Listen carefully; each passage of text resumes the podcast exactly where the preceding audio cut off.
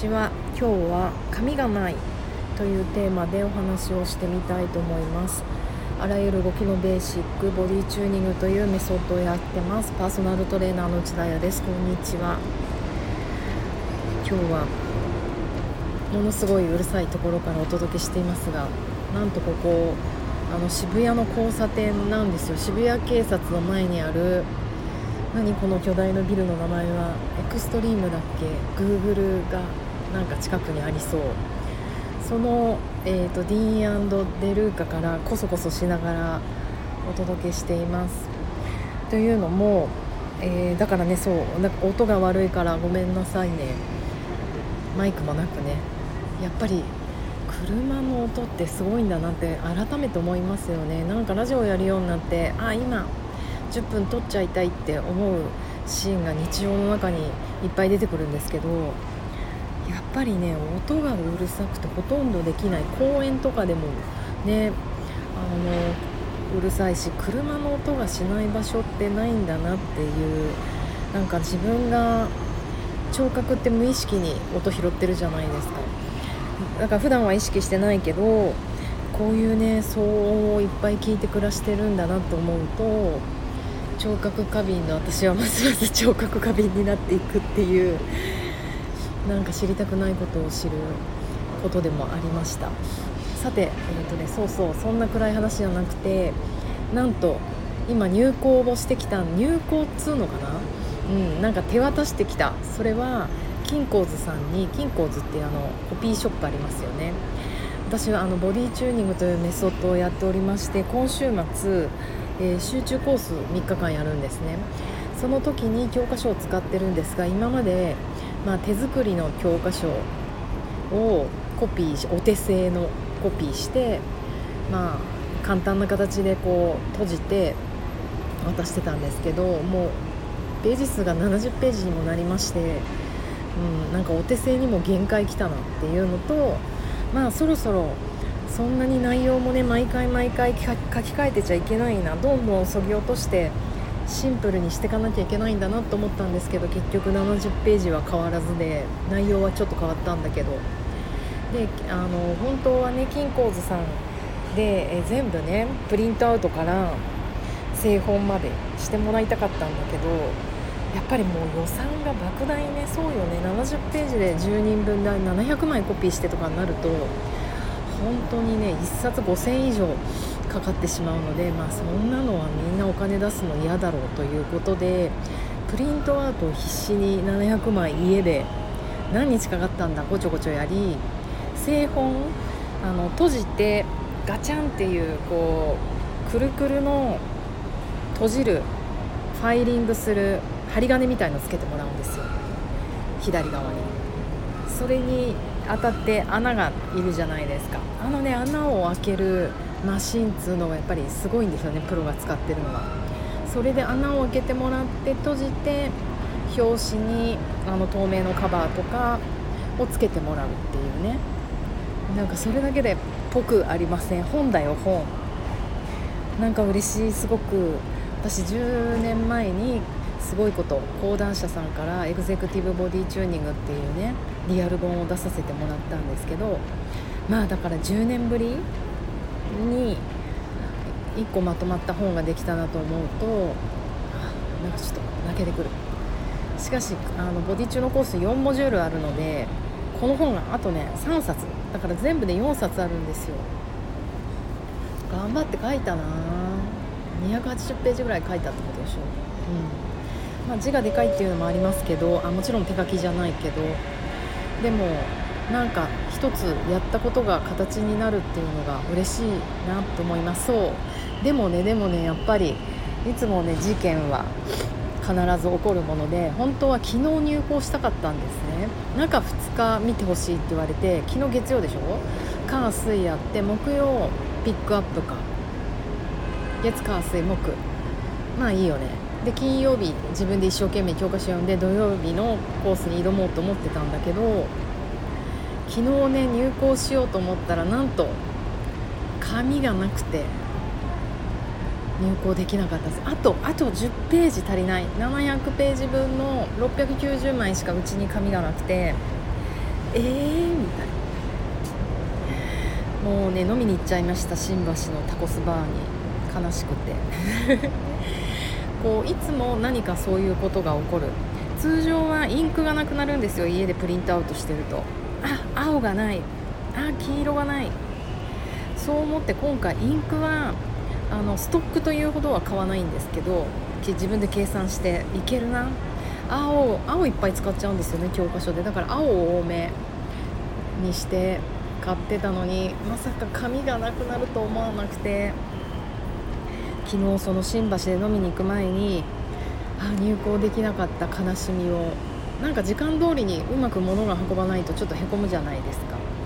なんか結構ねへこむタイプなんですね私は。イラッとしちゃうタイプ。だから月曜日に本当に入校したかったのに飲みに行く前にとぼとぼと東急ハンズ丸の内の丸の内有楽町のハンズに紙を買ってまあ、300枚ぐらい買って結構重いんですよ紙って。その300枚を持ちながらタコスバーで飲み一緒に飲んでた友達にも「絶対これ忘れないで」って言って帰り いつも何か必ず忘れるから。でも3回ぐらい忘れそうになってたので こう飲むとダメですね。カウンターとかに平気でこの紙をペロンと忘れそうになってみんなに注意されて帰ってきました。そう。でもまあ、今日はねすいません。こんな雑談ベースなんですけれども元気に生きてるよということをお伝えしたいということとあとあの、そうね物事には終わりがあるのがいいなってつくづく思います。やっぱりね締め切りって超大事。なんか締め切りを平気で突破してくる人がいるんですけど レポートとかやるとねやっぱダメだよね。こういうことがあるために思います。あのなぜならそこでやっぱり止まる。なんかあの文章とか書いてて思うけど入稿がこことかそういう今日中に1個必ず記事を上げるとか決めるともう何て言うのかなそこでその日のクオリティのベストで制作が止まるじゃないですか。でもやっぱりあと1週間やっていい2週間やっていいって言われると大して考えないくせに引っ張って引っ張ってなんかごちゃごちゃ考えて書くんだけどそれがじ、うん、上がりを見るとそんなにいいものかどうかわからないっていうことがもういい加減大人になったら分かってきてやっぱりちゃんと締め切りを持ってその日のベストを尽くしていくことが大事だなって思います。それはもう運動もそうだしあと生活もそうだなって思う。あのすごいね救急車の音とか。皆さん聞こえてます？さすが渋谷警察。ちょっと一回止めますね。中断中断しました。そうえっ、ー、とあれ何話してたか忘れちゃった。そうそうあの大事生活においても終わりがある終わりから考えるって大事だなと思ってなんか私えーと、そう入院したことがあるんですけど1ヶ月トータル1ヶ月ぐらい入院しててもうやっぱり衝撃だったのは夜の9時消灯。自分がねそんな生活をしてなかったからそれまで。9時から活動みたいな、あの、感じで盛り上がってね分かんない。2時ぐらい1時2時3時ぐらいにいつも寝てたから9時に寝るってどういうことってやっぱり衝撃を受けたんですよね。でえーとやっぱり9時に寝ようと思うと私その時の私が学んだことは夜の9時に寝るにはもうね夕方5時ぐらいから準備しないと眠れないことが分かってまず準備の一つは、えーと、人と話さない。気持ちを盛り上げたりしない。あと元気な活動をしないと。でそれを思ったのはやっぱり入院生活ってすごい閉ざされててまあみんなね嬉しかったけどお見舞いとかに来てくれるしみんなも働き盛りのタイミングだからやっぱり夜来るんですよ。なんか仕事終わってきたいとか。で病院ってなんか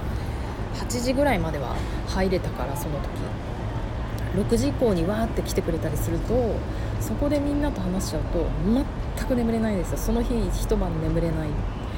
あそれってやっぱすごい興奮するんだな人と会って話すって。で特に入院中はねあの閉ざされた生活をしてたのであの外部からの刺激がものすごいんですよね自分にとって。だからもうみんなにできればごめん5時以降来ないでっていう。ね。必死だよね。だって夜眠れないのすごい辛いんだもん。長い眠れない時間が長すぎてで夜の病院って怖いから起きてるとなんか休館が運ばれてきたりとかなんか夜中徘徊されてるおじい様おばあ様がいたりとかして死ぬほど怖いからとにかく寝てしまいたい、うん、もちろんね睡眠薬とかくれるんだけど、ね、そんなのたかが知れてるし。そうだからちゃんと終わり時間を決めると生活が変わってくる。じゃあ5時 ,5 時以降人と話さないようにするためには何時にご飯食べてとかこうどんどん見えてくるじゃないですか。で結局朝は相当早く6時とかそれぐらいに起きてないと夜の9時には眠れないですよね。あとその夜の9時に眠るために自分がこう発明したのがやっぱりもう寝るためには動くしかない。自分があのねまだ40代っていう年齢で寝たきりで過ごしたことがなかったからずっと病院にいたらもう全く眠れない。そこで私はまあありがたいことに元気だったからあの歩く。初めは病院を抜け出して勝手に歩いてたんですよ、まあ、術後は歩けないけど歩けないなんて1日2日だよね。3日目ぐらいかはもう1 0キロとか歩いてて。でも先生に見つかってそれがタクシーで 疲れたからタクシーで帰ってきたら見つかってしまって先生もやばいと思ったみたいでもう外出届を個人的に出してくれてあの勝手にどっか行かないでって。ちゃんと外出届出して、まあ、ランチとか外で食べて帰ってくればいいんじゃないの？この辺に近所にしてねって言われたけど1 0キロぐらい歩いてました。やっぱりねその理由はね眠れないから動かないと、うん、っていう眠眠ることが一日のゴールだと思うとやっぱりその眠りに合わせて時間を組んでいくっていうのがなんか生活を立て直すとか何か目標をに向かっていくっていうのの形なんだなってことをこのね入校作業でまた思い出されました。嬉しい。あなんか午前中から興奮しちゃった。お昼からレッスンなので頑張って戻って今日も頑張りたいと思います。今日はうるさい中からお付き合いありがとうございました。皆さんもまだ火曜だもんね。程よく頑張りましょう。じゃあね